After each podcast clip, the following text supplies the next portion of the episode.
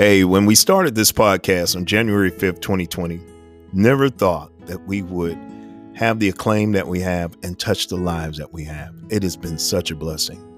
And we could not have the achievements or couldn't even stay on the air without you. I want to thank you so much and ask you today to partner with us here on Moments of Grace. You can come in at any level, and when you do, I'll send you my latest book, Managing the Miracle. And I want to thank you in advance for being a partner of Moments of Grace.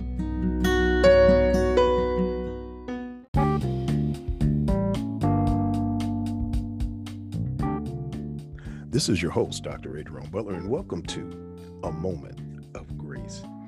As we as we look at this, um, as we look at all of the the beauty that's in this world, all the wonderful things that God has poured into us, and all that He has given us. One, one of the wonderful things that He's given us is music.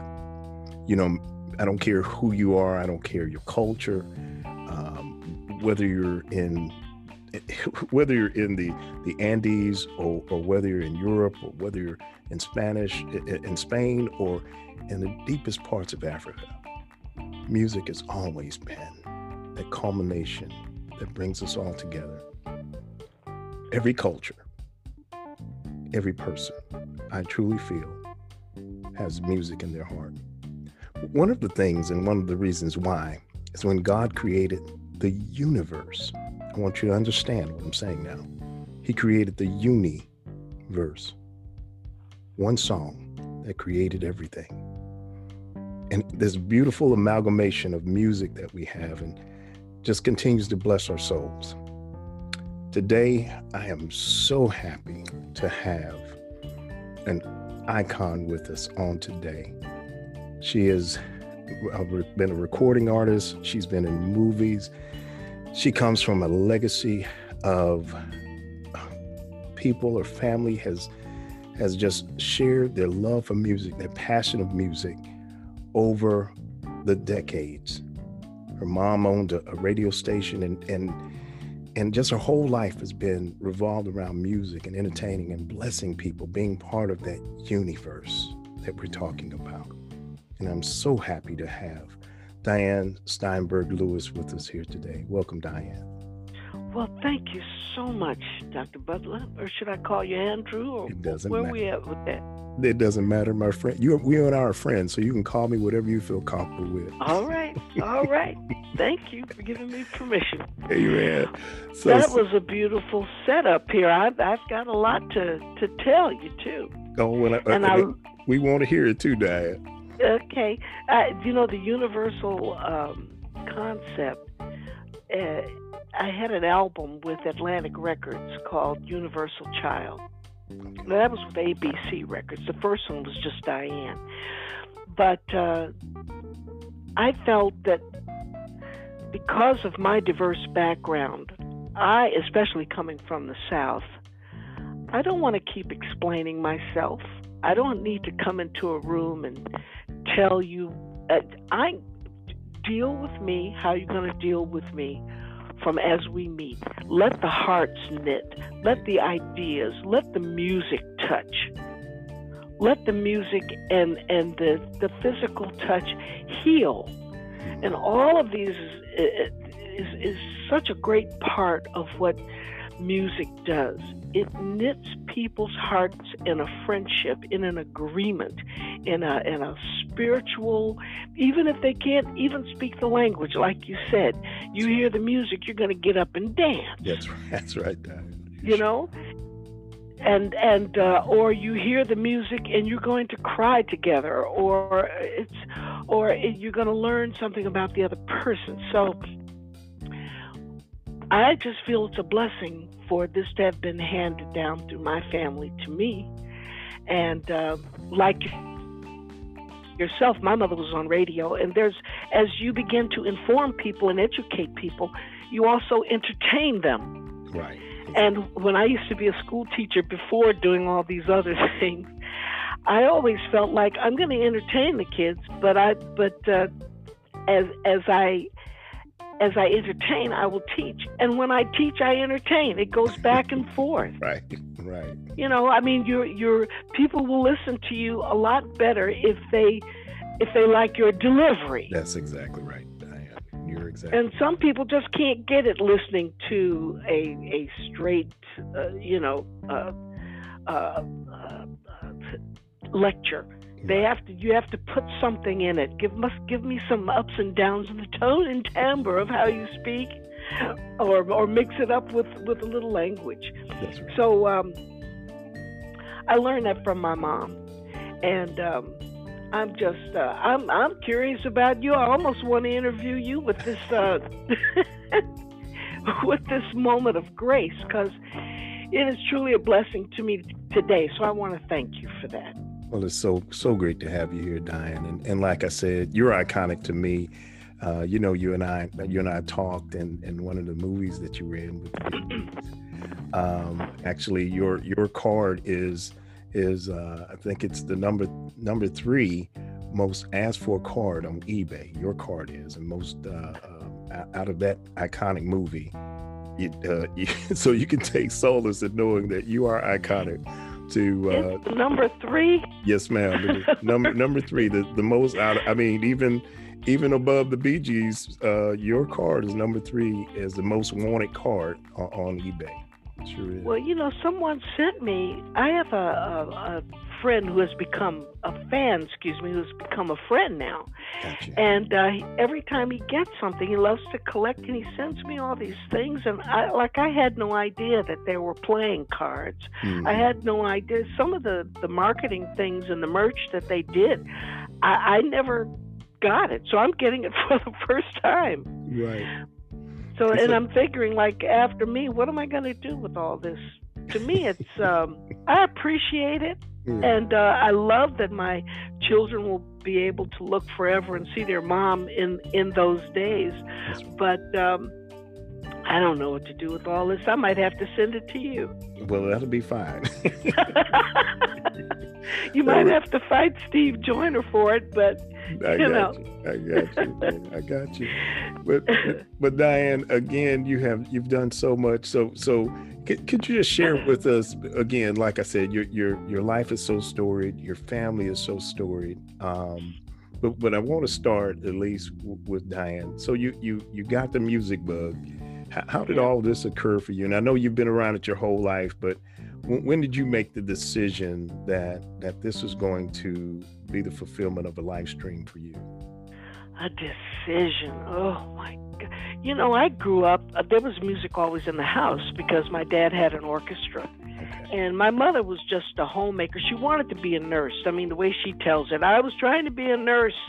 And then he came up there and decided he was going to marry me. And, you know, you would think it was the worst thing in the world. Right. But you. You know, I mean, she she still became a nurse in ways because when she went on the radio, she was Ministry. touching and healing hearts and saying things, you know. So, um, well, I'll stay on me for a minute.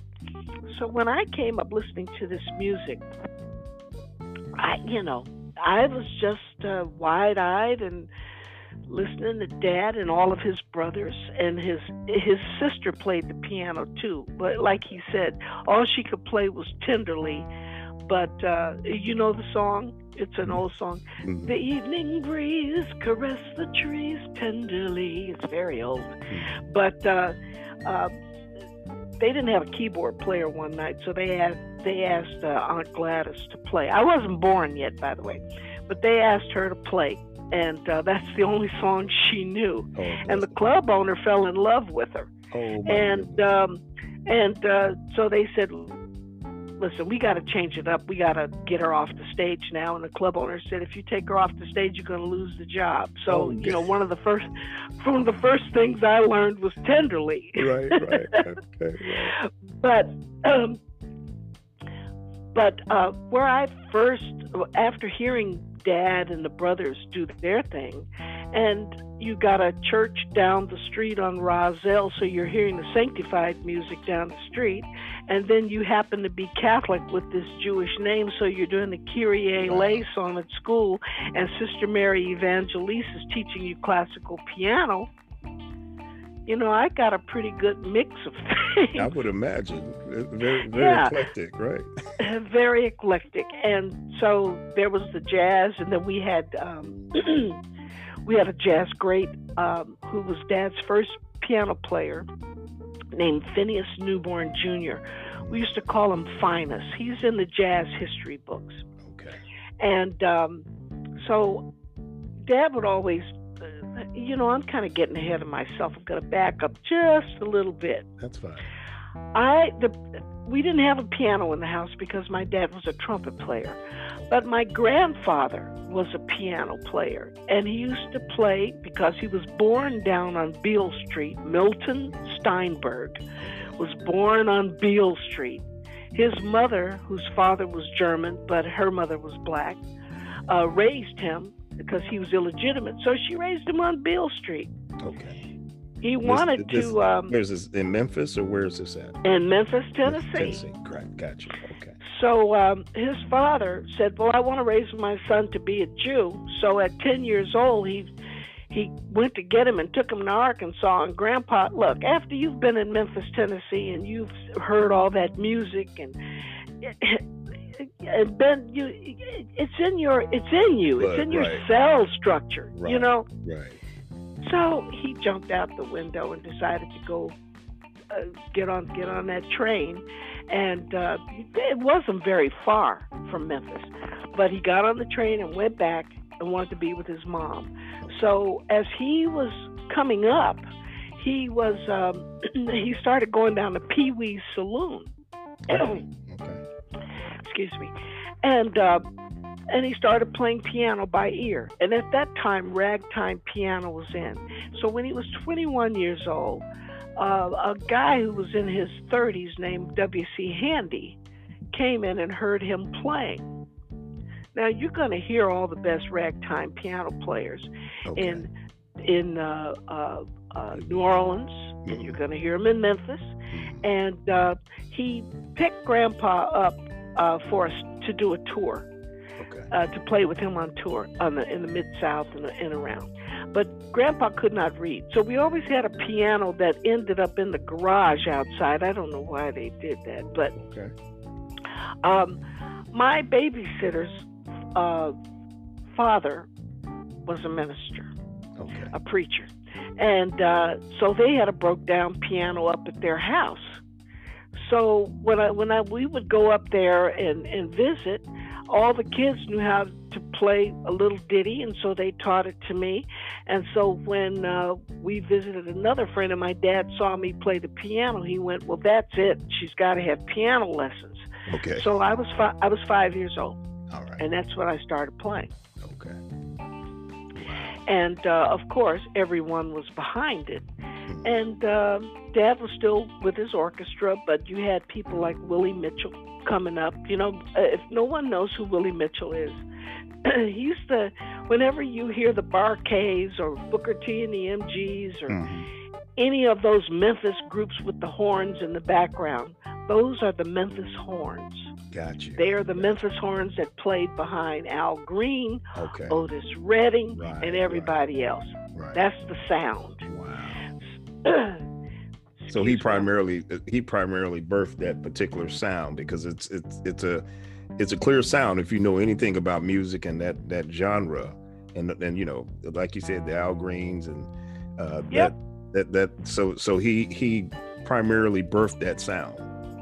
Yes, he did. Okay. And you know, see, jazz was going on Right, uh, right. down in Memphis. exactly. I mean, uh, but see, there was blues mixed in. I mean, when they talk about the birth of the blues down there in Memphis, Tennessee, Mhm. and uh, uh, this is serious stuff. I mean, W.C. Handy was a musicologist, and the only way, as in most tribes, uh, and, and in most early times, Mhm. people would play the music and you just passed it on from family to family. You shared it that way. Nobody ever wrote a note down. I mean, they did probably in Europe during during those times, but W.C. Handy was able to go in those alleyways down there near Pee Wee's and listen to what they were doing, and so mm-hmm. he wrote wrote down what they were doing and Okay. preserved it. Okay. So as the jazz began to come in and then the boogie woogie came in and all this began to to go up to another kind. Duke Ellington and all those guys came through. Cab Calloway, and my dad was one of the first the uh, first chair trumpet players that they would always call because they would pick up musicians as they came in town. Okay. And, and he was just about 17 years old. But then the Rocketeers came in, and as Willie Mitchell was about the same age as my dad, they were both coming up, and uh, Willie Mitchell just refined what was going on, and they hit on something. So there is no way that you cannot hear the Memphis sound because you know those horns. They don't Right, sound like right. anybody else's arrangement. You're exactly right. I can, I can, as you're talking, I can hear them now. yeah, I can hear him in my, in my soul right now. Yeah, yeah. yeah. You just boom, boop, boop, boop. I mean, they just had that. That it, it was Willie Mitchell, Wow. and um, so. Dad, I remember uh, as I began to play more piano, Willie Mitchell was coming down the street in our neighborhood, and Dad went out because they, you know, they used to compete. Willie was doing a little bit better because you know jazz was kind of going, big band jazz was kind of going by the wayside, you know. Okay. So, uh, but he went out on the porch and he went, "Come in here, come in here, Willie, come in here. I want you to to, to listen to something." so I get Willie Mitchell coming in the house, and Dad says, "Okay, play the piano for him." And I did, and he's standing right over me, watching me play, Mhm. and uh, he gave me kudos. You know that made me feel good right. but we used to have other people coming through also like i don't know if if anybody unless you look at very very old movies but there was a guy by the name of Stepin Fetchit. You Step remember him? Yeah, yeah. I've seen seen the movie. Yeah, yeah, yeah. Well, he used to come over like Oh, really? maybe once a year or every other year and visit. Okay. and uh, we hear about all of his stories when he was on TV and how rich he was. And, Right, right. and then he'd always sit down and play the piano for us. So now I got my grandfather playing ragtime and he played for me. I got Stepin Fetchit playing for me. Wow. And then there was another guy in the in my dad's neighborhood because you know mom and dad got separated a lot. Okay. So we would have a house over here, and we had to visit dad and go back, and then he'd come back and live with us. But um, there was another guy uh, named Gus Cannon, and he was one of the. Um, we just thought that he was the guy that that cut the grass every once in a Mhm. while. But he was the guy. Do you remember a song? Peter, Paul, and Mary had a song um, called "Walk Right In, Sit Right Down, Baby, Let Your Hair Hang Down." Yeah, hang down. Yeah. Mm-hmm. I've Well, heard he that. wrote that. Get he out of wrote here. that. Big, And so all you no. knew was you just thought he was the guy coming to cut the grass, and here you have a songwriter. yeah. Well, he was right across the track, you know. Right. But see, now you got to understand. Grandpa played with W.C. Handy. Okay. Dad had said, had had uh, been the first trumpet player on call with not only his band, but uh, uh, with Duke Ellington and Cab Calloway, and, and uh, when they'd all come in. Mhm. So it was always a, a rush of people who were um, talented. Part of not only talented but part of history. Wow. And you know, you take them for granted when you're young. Of course. You know, what is that saying? Youth is wasted on the young. On the young, right? But you, so you don't because at that time you you're you're in the presence of giants, and all you see them is, is normal people because they're Well, because this is normal we- for you. You know the the Well, piano playing and all that. Yeah. yeah, well, we knew they played the old Right, music, and, right, and right. anybody listening out there, if you figure that there's some old music or people from the way back, then get to know them.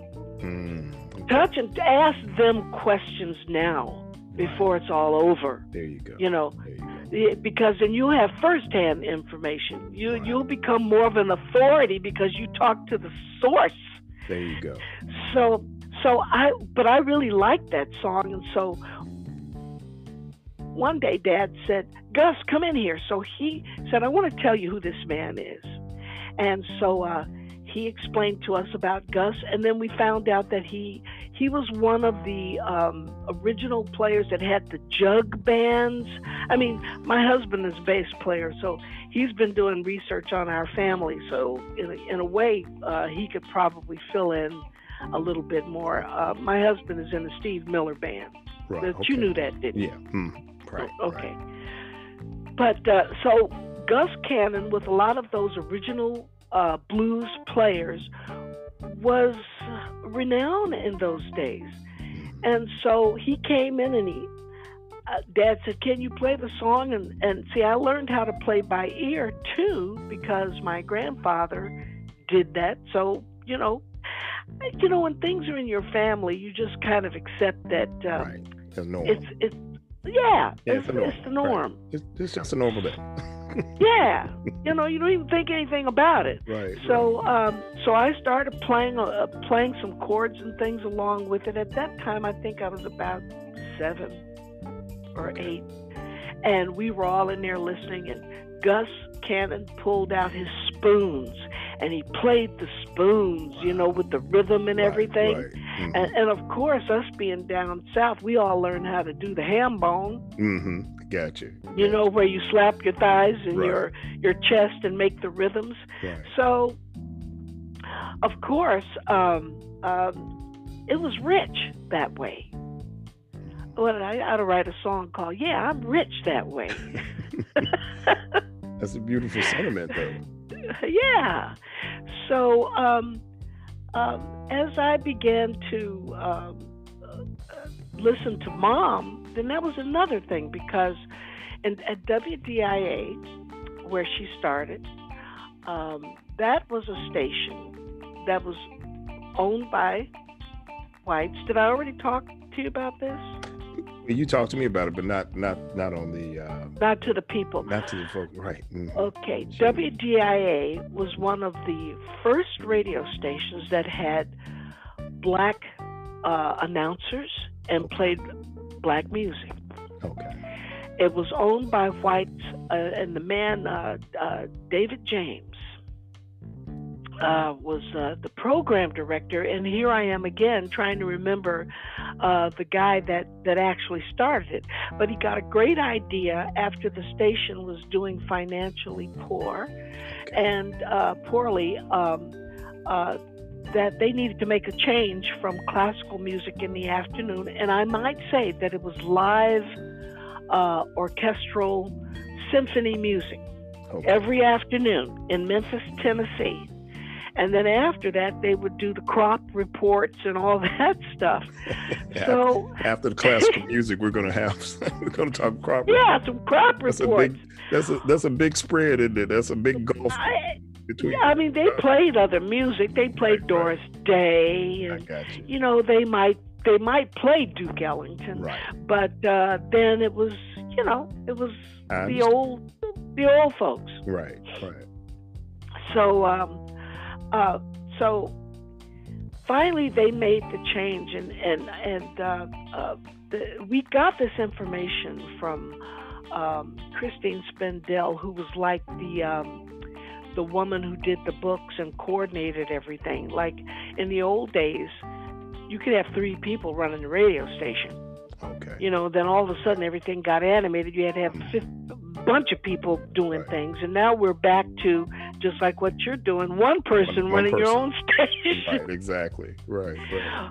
But she coordinated David James and and the man who started that uh, that radio station, Okay. and they decided they were going to have Nat D. Williams, and there's a book that everyone should read if you want to. Uh, listen, if it wasn't for black radio, we'd be in a, a, a world of trouble, wouldn't we? Mm-hmm. Yeah. You're with right. all the with all the influence and you know I, I remember a time just even with hip hop people go I don't want to listen to that I'll never do hip hop Exactly. it's part of our musical language It is. now It is.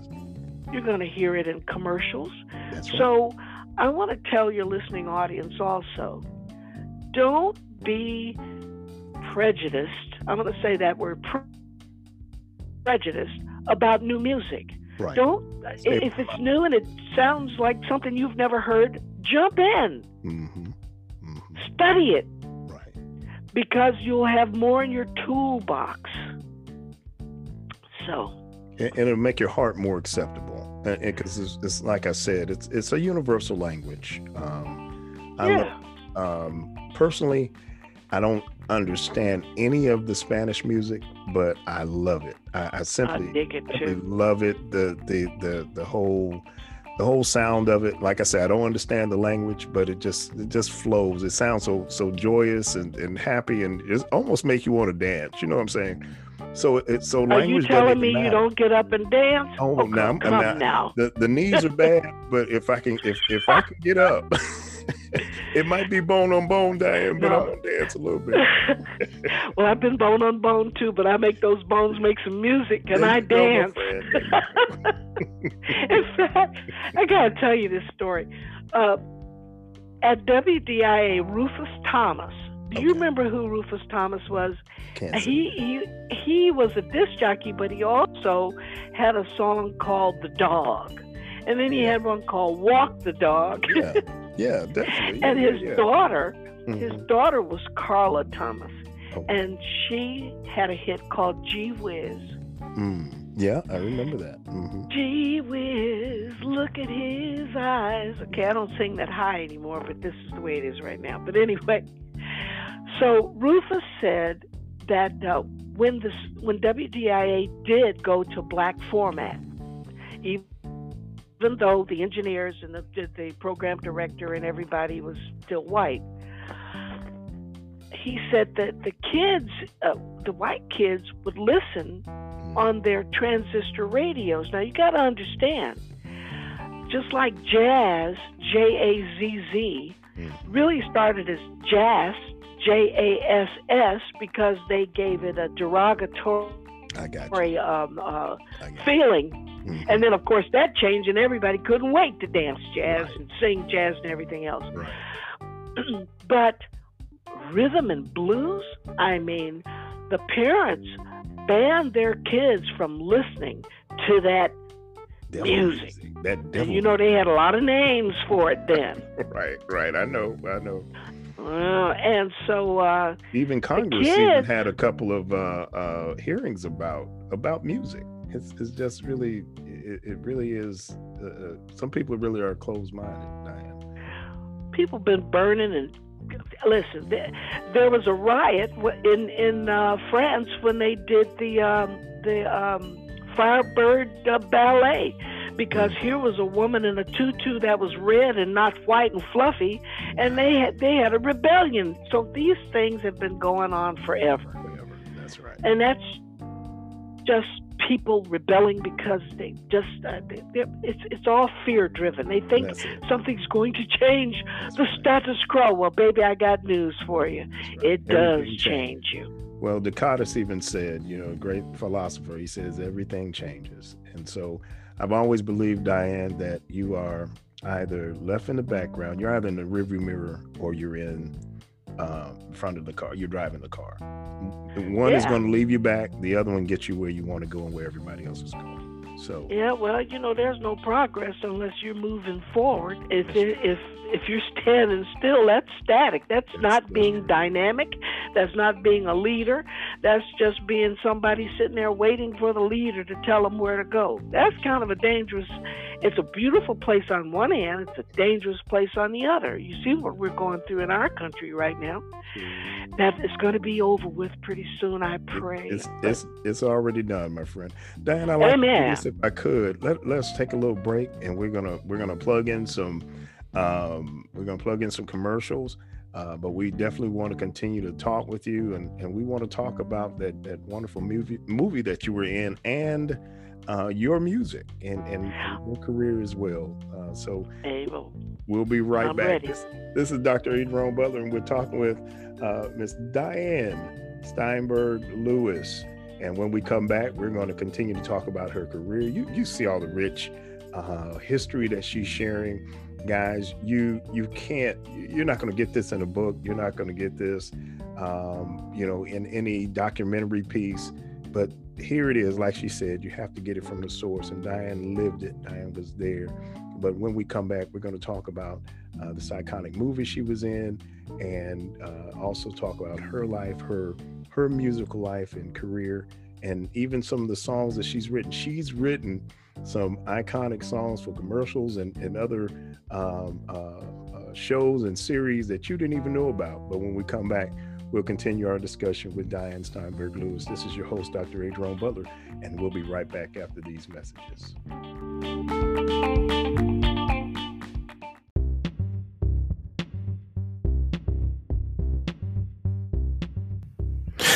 Have you ever wanted to learn how to trade in the stock market? maybe foreign exchange, or even how to buy investment property, check out this company that is teaching beginners how to become winners in the markets. It is tradeacademypro.com. Again, tradeacademypro.com.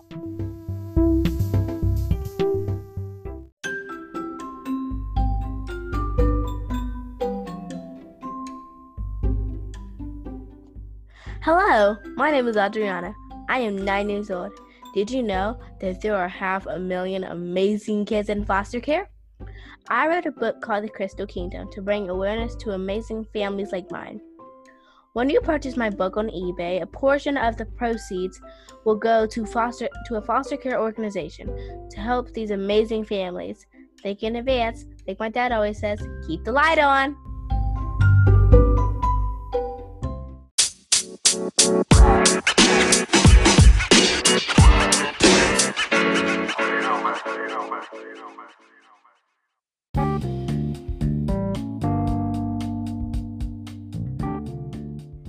we're back.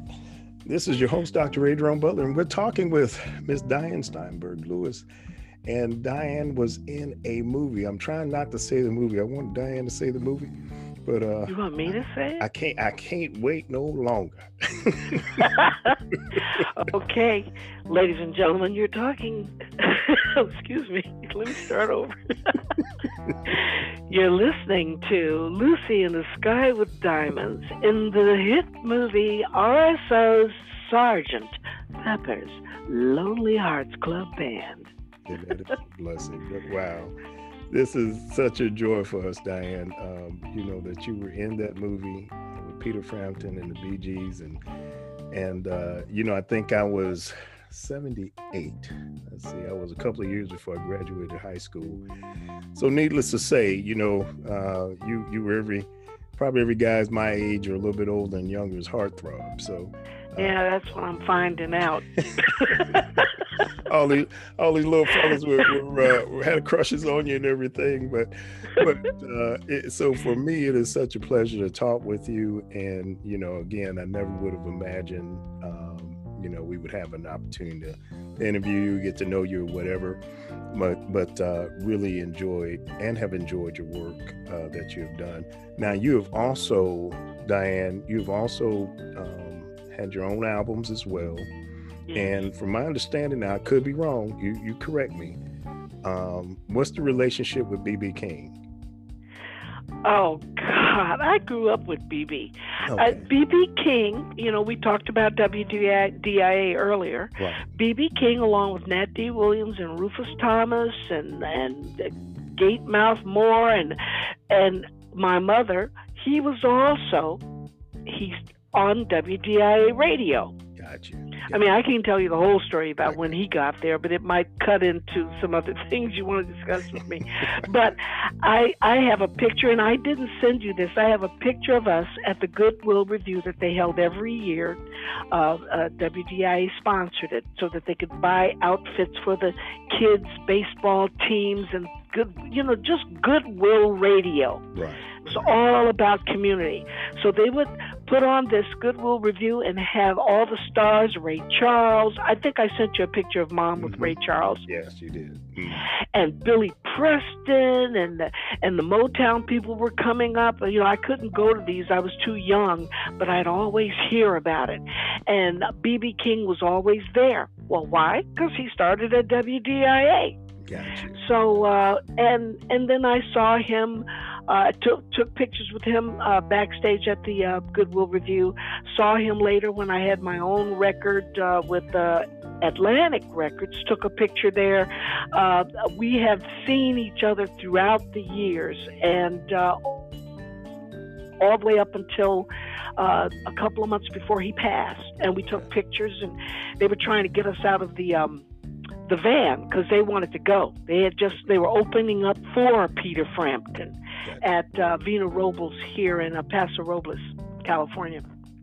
And so I said, listen, I got to see BB. So I got in there and he said, he made us feel at home. And they said, you all are to, you can't take pictures. He said, leave them alone. These are family. there you go. So you know, that put an end to that. But he Right. did say to me, he said, Your mother married that trumpet player, didn't she? Oh, So, you know, I think he had a crush on her. But anyway, right, right, right. A lot of people had a crush on mom. I got you. Well, your mom was a beautiful lady, but uh, you you are as well. But your mom was a beautiful lady also. yeah. Amen. So, So my you- mother used to say she always wanted to be a, I wanted to be a moving star. oh, gotcha. and she, you know, uh, even though she was the queen, she would say, you know, y'all, come on now, I'm just a post-struggling queen. You know, that because she related to the grassroots folks. Right.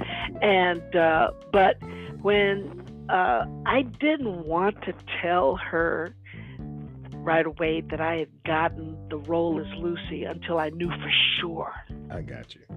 So so now so why why was that? Did you did you think she? What was, Well, what was the trepidation? Why didn't you? Well, first of all, I get a little superstitious sometimes when you, you. tell everybody something that It hasn't happened through. yet. I got you. you know, you. you look pretty stupid if it doesn't come off. But um, I just I wanted it to be a surprise. Okay. You know that I was able to, even though my mother was renowned in radio throughout the radio and record industry, uh, I needed to do something on my own. You know, Got you. um, even though I was very talented, you Mhm. sometimes you just want to see, can I get this without me. somebody making a call on my behalf? You know, I mean, it's a wonderful thing. It's a blessing to have contacts. But when you're young, you need to be um, self assured that somebody's not just doing it for your mom or your dad, you know. Right, right. So I. No I- nepotism. you know this was you. You know the role was gotten because of your talent, because of what you brought to the table, and like you said, mom didn't didn't have to uh, make a phone Yeah. call or anything else. So so that's totally understandable. We can understand that. And then when the surprise came, it was just even more of a, oh my God, you know. What did, what did she say, Diane? I, I love to, to hear what she said when you first told her. Were you on the phone or were you in the presence of when you told her? I, I called her. I, you know, I didn't even tell her. I got, I got. I'm going to back up a little bit because I got to tell you something which makes it even the more sweeter. Okay. uh, I had a manager, and he was trying to, you know, get me certain part, uh, certain things. He wanted me to do a kids show, and I had been teaching, and I went, look, I, you know, I, I think I, I, I'm kind of wanting to do the next step in my career. Of course, I didn't know it was Sesame Street, but anyway, Oh wow. So, so you did a piece on Sesame Street also? no, Oh, he got you. told he wanted me to you- audition oh, for gotcha. that. Wanted you to audition. Got you. Got you. Yeah, because I was living in Hollywood at the time. Okay. And so I means you would I have had to move to New York if, if you had gotten the role. oh I guess is that, is that where they did it? I Probably. they shot in New York, yeah. Okay, well we didn't even get to that extent. I just said no, there's something else I want, and he told me about a few other things, and I said, listen, just don't put me in anything with a bunch of rock and rollers who don't know how to act, because. I'm going to be in a movie where people can sing, but they can't do anything else. Right. So I, Sergeant Pepper hadn't even come up yet, but I had a friend who had been working with uh, Donna Summers. You know who Okay. Donna Oh, Summers. definitely. Yes, Lord. And uh, you know, disco, I won't. yes. Yeah, sh- I won't say her name because you know, I got you. God bless her. Uh, but uh, she said, um, "My friend Donna is going to be auditioning for this movie." I said, "Well, what movie is that?" She says, "Oh, it's called Sergeant Pepper's Lonely Hearts Club Band." Wow. And I went, "A movie? She's have they chosen the person yet?" And she went, "Um, no, they haven't." I said, "Well, I think I'll call my manager." And she said, "Well, you're not going to get it." And I said. "Well, Okay. why is that?" Exactly. yeah, okay, okay. I have as So much I as right as anyone else, right? yeah. So I said, and um, and why is that? And she went, because it's Donna, and if Donna's auditioning, you're not gonna get it. Right. I went, okay, goodbye. I'll talk to you later. So I immediately got on the phone with my manager, and I said, hey, uh, um. Is there a movie coming out with Peter Frampton or something? And he said, Yeah, yeah, but you said you didn't want to be in any movie, movies with a bunch of rock and rollers who can't act. And I went, well, okay, but Time to bite my uh, th- tongue and I, crow Yeah. and everything else, right? I said, R- RSO. I said, is that Robert Stigwood organization, the one that did Jesus Christ Superstar? And I'm going through all, you know. Right, right, right. And uh, he goes, Yeah. So uh, I said, Well, I want an audition. And uh, he said, Well, that's good because the casting director, I went to high school with her. I went, Good. Where do I meet? Exactly. By that time, I had righteous indignation. I was, uh, I went, well, I'm gonna, I'm gonna show her There something, you go. Don't tell me I I can't. said, or, I, or Andrew, I said, or I'm going to show me something. There you know, go. I needed to Right. show us something. There you go. So, so I went and got, uh, I went to uh, the Capezio place and I said, I'm auditioning for this rock and roll thing. I, the character is probably going to be something like what Tina, Turn, Tina Turner did in Tommy. I, I don't know. And uh, they said, Well, you don't want to wear that. This is the, all the rage in New York. So they showed me these tights and skirts and things, oh, with the back out and whole bit. Wow. So, so they said meet down at Paramount Studios, and um, so um, I got there and I went to Fredericks of Hollywood and got my fishnet hose with my with my uh, seam up the back. I just decided to camp it out, there you go. and I walked. Um, and I had been working out a lot, so I had muscles. This was before. Um, I had some muscles, you know, pretty much like uh, how everybody went berserk after the Terminator, you know, with what's her Mhm. name in the Terminator. And they said, Right. Did you see her arms? right, right. Well, I was a dancer. So, you know, dancers are, his legs. they're athletes, Mm-hmm. mm-hmm. you know.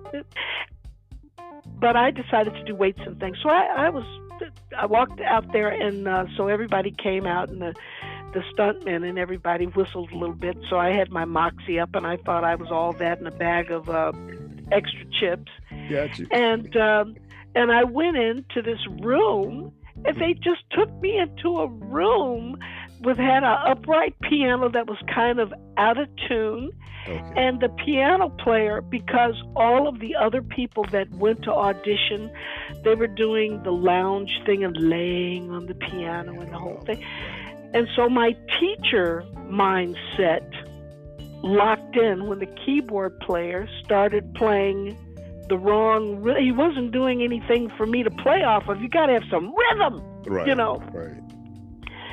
so uh, I started to sing Picture Yourself on a Boat on a River. That was fine. But then when the Lucy in the Sky part came in, he wasn't hitting it. So I, I started stomping my feet and directing him into what to do, Oh wow. like I used to do in choir rehearsal. Right. Right. So with the kids, I go, no, don't sing. Stop. Let's do this. So, um, uh, so he, because he was so busy watching me, and I had decided to choreograph my own thing. It wasn't too much. It was just enough. And they had one camera. Michael Schultz was in there, the one that directed the, the, the movie, Right. and the camera guy, and the piano player. So time went by, and then uh, my manager called me and told me that I had the part. oh wow. And uh, then uh, the the guy that wrote the script, uh, Henry Edwards, he said we were all in the um, we were looking at all the dailies just to to look at everybody's film. We saw Donna, we saw Telma Hopkins, uh, because they wanted uh, Carly Simon for the part. Okay. But Carly was uh, camera shy a bit, Okay. and she didn't want to do it. And um, they, a lot of people auditioned. Wow. But But, you got When my part came up, um, well, Robert Stigwood said, "Go back and show me the girl that was yelling at the keyboard player." So it's That's who we it need. was it was me. So that's how I got to become Lucy in the Sky with Diamonds. And so once I knew I had it for sure, that's when I made the call and um, told my mom. And she just went, Really? And then when I told her how much they paid me for front money for doing this show, she went, Really? really, really. oh, she was.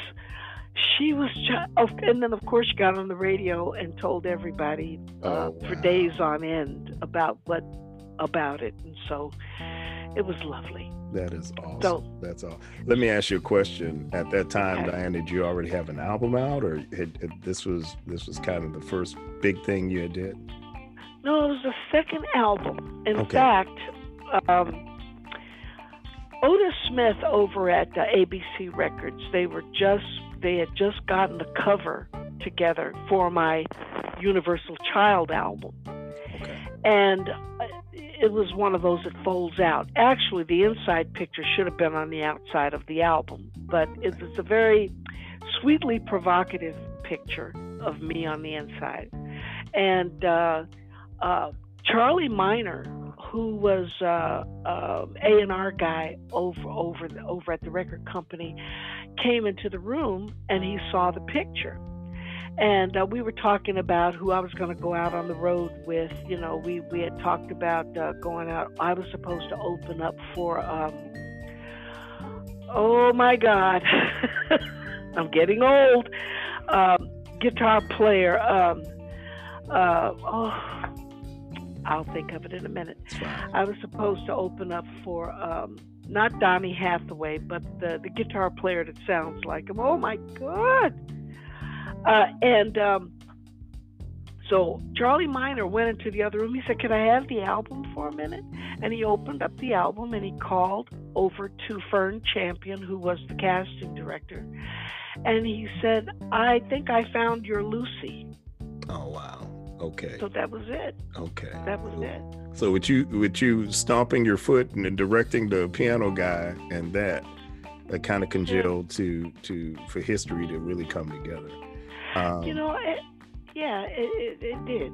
And um, whether it got good reviews, bad reviews, wonderful reviews, uh, I seem to be blessed by it. So I'm, um, I'm, otherwise I wouldn't be here talking to you right now. Well, the the the other side of it is is that um, you know it was meant, certain things are meant for us, Diane, regardless. And uh, can I ask you a question? Now this is petty, so excuse Go, the go. Let me hear the petty. excuse the preacher's pettiness. So Go now, for the friend that you did not mention that said you would not get it, did you have a nine nine nine nine moment? Never mind, because she may listen. Never mind. no, well, I, no, it, it wasn't man, na na na na. okay. It was, uh, it was, um, it was like now there. Okay. There you go. There you- see, you're you're you so much go. more gracious than than the petty preacher. I told you. See, you're so, so gracious. Now well, I think I like that. I'll have to use it now. There. When I want to be petty, I'll have to use it now. There. Well, it kind of comes out the same, but I Same just way, but it's a little- different It is gracious, so, but it is real gracious. yeah. But you now you you've also uh, have done a lot of background vocals, some recordings, some TV. You know, of course, we know know your the movie, but now you've also co-written and, and performed. Was it uh, the UNICEF theme? Yes, Let the Children Live with Eddie Taduri and um, REO Speedwagon's Kevin Cronin. And uh, my husband uh, was in the room, so you know, as a respect, when you're in the room and you play on everything and you're there, you're everybody's a writer on that. Right. and uh, uh, it was to be the UNICEF theme song. Um, couple of other things. In fact, the um, the man who encouraged us to do that, Eddie Taduri, had uh, uh, he, he contacted me several weeks ago because um, a teacher wanted to get his input for some musicians to make a commentary tribute of what of what Martin Luther King meant to them, and so I was one of the four chosen, and that would have been with um, Alphonso Johnson, who's drummer, Arno Lucas, who sings background on everybody's stuff in Hollywood. Just look him up, and Brenda Russell, of course, you know. Uh, uh, you can you can reach me by airways. I mean, and piano in the room and everything else. And then he asked me to do it, and um, and uh, so we each gave our five minute presentation um, on that. And um, so it's, I don't know what's in the, God, God got something up his magnificent sleeves for me because always. now I'm back and always, I, I mean, I, I know that. And it's always such a, a, a, a sweet surprise. And yet, it's not really a surprise. You just don't know how he's going to do it. So you just leave it up to him, and it's always lovely. That's and, right. Um, so uh, and and and like I said, here we are, and uh, talking about all these things, and and uh, and I got the uh, pleasure of being able to play. Uh, this would have been in the 80s. I was in a group called um, the Daryl Leonard lineup, and it was all the horn players from like the Tonight Show and whatever horn player was in town who was with a rock and roll band at the time, and they'd come in, and I was because I play keyboards, I was a second keyboard player, and I and uh, so you would get uh, Gary Busey and everybody coming in to sit in, and uh, there was a, a producer that came in and asked me to play on "For Love of Money" or the the, the color of money, or it was the gotcha. oh. Probably color of money, right. it was uh, and BB King had the hit with it, and so I played keyboard on that, and I don't know what they did with it, but it kept see the the roads keep converging with me and BB all the time, okay. you know, all through my life, right? And right. and and then I got a chance when with my husband, I was at a session. Uh, with him and Valerie Carter, another singer with ABC Records at the time, and uh, uh, we got a, a call from Carmine Appice, who was the drummer for Rod Stewart, and they called over and said, "We need some some background singers." Mm. So uh, they said, "We'll send a car over," because we said, "Yeah, we'll do it." So we went over and, and got a chance to sing on Rod Stewart's Bad Behavior album, oh, and uh, and and meet meet all of those guys. I mean, with mom being in the record industry, I would always be backstage, so I met all the stars right. anyway. And then in Memphis, meeting Sam and Dave, Sam Moore, I, I did a show with him in Puerto Vallarta um, uh, about five years ago at a rock fest there. So, you know, it's uh, it's just been lovely points of of um, touching points of, of light and music and just remembering and being proud of where I've come from, uh, my own racial diversity. Uh, uh, I kind of feel like the story of the Steinbergs is the story of America. Amen. Because it's got everything. So everything, everything is is in that is in your legacy. Well, well yes. what I would like to do, Diane, because um, now this is this is episode one of your story, um, here in this this segment is called threads in your fabric because uh, we have such a rich diversity and that's what we're we're talking about as well. Such a rich diversity here in america. And um, so this is part one but but part two um, we want to talk again about that legacy and, and, a little bit more about your mom okay Absolutely. It will be my pleasure. It'll be a blessing to me. And uh, I hope it blesses somebody out there, something that I've said that may uh, confirm to you that, uh, you know, it's, it's good to have talent. That's right. But you got to go out there and you got to just uh, uh, there are other things that play into it. And That's sometimes a strange, we get into things sometimes in a side door, back door kind of way.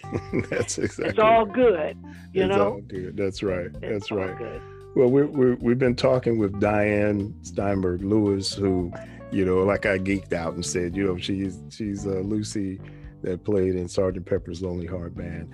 Look, guys, um, the reality is is that um, Diane has has very very very talented. She's had an opportunity to to see some of the biggest stars in the course of her life and be in some of the most uh, uh, palatial places that you and I could ever imagine.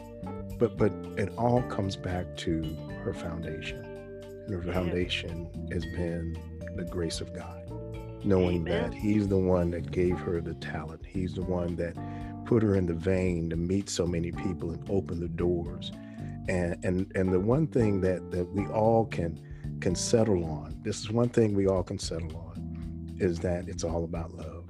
And so when we All come back, uh, eh, when we come back on the next episode, we're going to talk more with Diane Steinberg Lewis, and we're going to talk about her mom, who is just a, a phenomenal lady. And, and you can hear from Diane and, and Diane's legacy how much uh, richness that her mom had and all the, the beauty that her mom put in her. So this is Dr. Adrone Butler, and this is Moments of Grace. Remember, love God, love life, keep the light on, and come back for our next episode, episode two of Talking with Diane Steinberg Lewis.